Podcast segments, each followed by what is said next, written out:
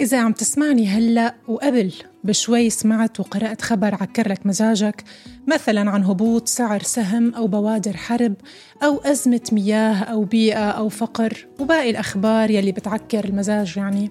إبقى خليك هون واسمعني شوي لأنه على ما يبدو كتار عم يصير معهم نفس الشيء. يعني إذا أجينا نراجع هيك أخبار العالم بآخر ثلاث أو أربع سنوات بتلاقي ذوبان القطبين ممكن يغرقنا وباء عالمي رح يقتلنا عناوين أخبار عم تخبرنا بملامح حرب نووية أزمات مالية وتضخم خانق. يعني شو بدنا نعد لنعد؟ والمشكلة إنه نحن عايشين بعالم شديد الاتصال والتشابك. كل ما تجي لتهرب بيوصلك الخبر من مكان ما. أخبار كفيلة تهد حيلك وأنت قاعد على الكنباية حرفيا وأنت ما عم تعمل شيء فهل يا ترى هذا القلق من شو ممكن يصير؟ رح يضل مرافقنا طول العمر؟ وشو فينا نسوي لحتى نعزل حالنا وبنفس الوقت ما ننقطع عن العالم؟ يعني نضل على اتصال بالمحيط وبالعالم بدون ما يجينا أمراض نفسية منها. هذا حديثنا بحلقة اليوم خلونا نبدأ. أخبار الكرة الأرضية رح تضل ملاحقتنا وحتى لو ما كنا بموقع الحدث. وهالشي نتيجة سهولة وصول المعلومة لإلنا ويلي رح يخلينا على الأكيد نخبر بالأحداث الكبيرة. ويلي على ما يبدو مؤخرا صارت بمعظمها سيئة. وهالشي عم يخلينا بحالة مستمرة من التنبه والترقب والخوف من المجهول. هل هالشي بيجي بدون ضرائب؟ للأسف بحسب الدراسات له ضرائب وضرائب كتيرة. فمثلا خلال جائحة كوفيد 19 كورونا يلي اجتاحت العالم بال 2020 تأثرت سلبا صحة الملايين من البشر حول العالم. بس مو بسبب إنه ننعدوا لا هي منعرفها إنما اللي صار هو نتيجة انتشار القلق والاكتئاب وبنسبة جاوزت ال 25% بجميع أنحاء العالم بحسب منظمة الصحة العالمية. وهالشي أدى لارتفاع معدلات الانتحار بين السكان. وهي ما كانت أول مرة بيواجه فيها البشر أثر نفسي ضخم. هي الآثار كانت موجودة بأزمنة الحروب والكوارث البيئية الكبرى من زلازل وفيضانات ومجاعات وفقر. وظلم كل هاي الأحداث شكلت ضغوط نفسية على اللي مرقوا فيها وتركت آثار كبيرة وعميقة بنفوس يلي نجوا منها بجوز تفكر صديقي يلي عم تسمعني وتقول طيب واللي ما مرق بكوارث ومشاكل شو مشاكله النفسية هاد؟ هون فيك تفكر معي بشي بتأكده الأبحاث إنه بعد ما وصلنا لعصر منقرأ فيه التاريخ بسهولة ومنقدر نشوف الكوارث شوف عيننا.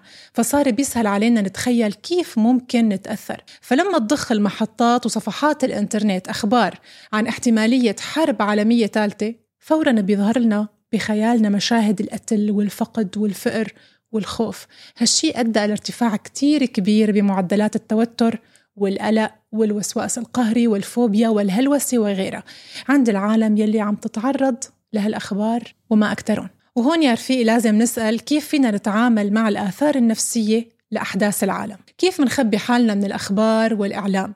وحالة ترقب المجهول والقلق من اللي ممكن يصيبنا أو يصيب اللي بنحبهم كملوا معي بهاي الحلقة لنحكي شوية استراتيجيات ونصائح بتخلينا نلحق حالنا قبل ما نتوتر ونجن. طيب يعني بال نحن بدنا ننعزل بس ما بدنا ننقطع عن العالم. شو بدنا نساوي؟ لنبحث بالمصادر معناها ونشوف. بحسب مقالة كتبتها البي بي سي بتحكي عن ليش الأخبار السلبية تملأ الصحف والمواقع الإخبارية. بيتعرضوا لتشخيص مهم لكيف أساساً منفوت حالنا زيادة بجو الخبر يلي بنسمعه في عادة عند البشر بيقولوها إنه نحن ما بنقرا الأخبار بحيادية تامة إنما بننحاز وشكله عم ننحاز للسلبي أكثر في نوع هيك اسمه تحيز تأكيدي. يعني بتكوني رايقة بتفتحي فيسبوك بتلاقي خبر بيحكي عن توقع نقص إمدادات حليب الأطفال بعد سنة من الآن. وانت من يومين جارتك مخبرتك إنه ما لقيت بالسوق حليب.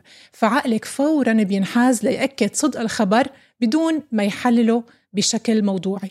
وكمان في نوع تاني من التحيز. إنه منبالغ بتقدير أهمية الخبر يلي عم نسمعه. في حين إنه إذا بنرجع بنتذكر كم خبر مرعب سمعنا كتير منهم مرقوا وما صار شيء هي الأسباب البسيطة إذا بنبدأ ننتبه لها فورا رح نلاقي تحسن.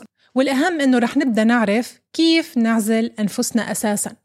بتحكي الدراسة إنه واحدة من الطرق البديهية لنعزل حالنا هي ببساطة إنه نخفف تعرضنا للأخبار المزعجة ولحتى نوازن بين الابتعاد عن مصادر الأخبار وحاجتنا إنه نفهم تحركات العالم فينا أول شيء نخفف قنوات الاتصال ونضبطها. يعني إذا في حدا على تويتر كل أخباره سيئة اعملوا unfollow الأخبار يلي من جوجل بتحوي فلاتر كتير بتخليك تتحكم بشو نوع الأخبار يلي بدك توصلك. طريقة تانية إنه نركز فقط على الشيء يلي بمسنا بشكل مباشر يعني إذا مستثمر شي 50 بيتكوين بسوق العملات المشفرة خاف وإقلق وقت يهبط السعر أما إذا أساسا ما بتعرف تفوت على التطبيق تبع البورصه ليش موتر حالك؟ كمان مثلا إنك تزعج حالك بمناظر وأخبار جرائم القتل بالمدارس الأمريكية وإنت ما إلك أساسا حدا برا المدينة اللي ساكن فيها، ليش هيك عم تعمل بحالك؟ يعني باختصار مثل ما بحب أقول لحالي ركز على الأمور يلي بإمكانك تغيرها وأي شيء ما فيك تغيره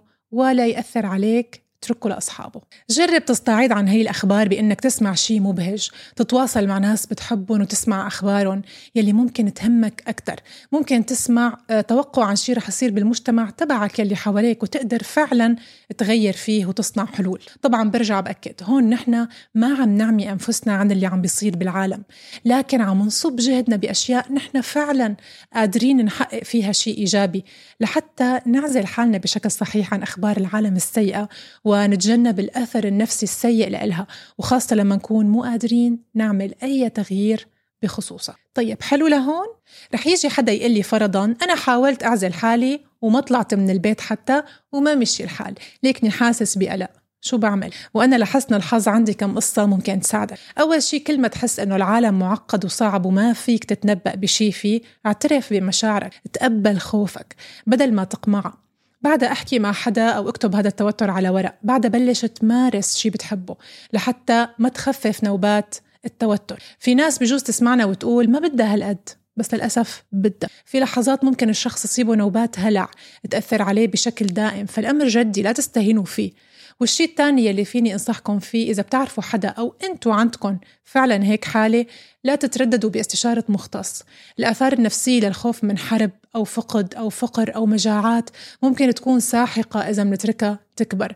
ويمكن الأشخاص يلي عانوا من هيك حالات بيعرفوا منيح كيف بيأثر القلق والرهاب علينا وبتخلينا غير قادرين على مواجهة العالم وحياتنا لقدام بتصير أكثر صعوبة. فنهاية بحب لكم خليكن أقوياء وأذكياء بالتعاطي مع أخبار العالم.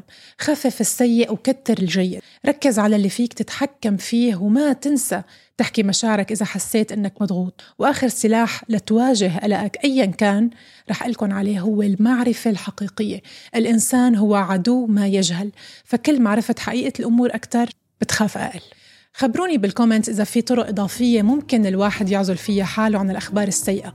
وإنتوا شو بتعملوا لتضلوا رايقين وما يعكر مزاجكم اضطراب أسعار الغاز والبنزين. ولا تنسوا تشتركوا بالقناة يلي عم تسمعوني منها. بودكاست من البيت كنت معكم نيبال كرم. bye bye.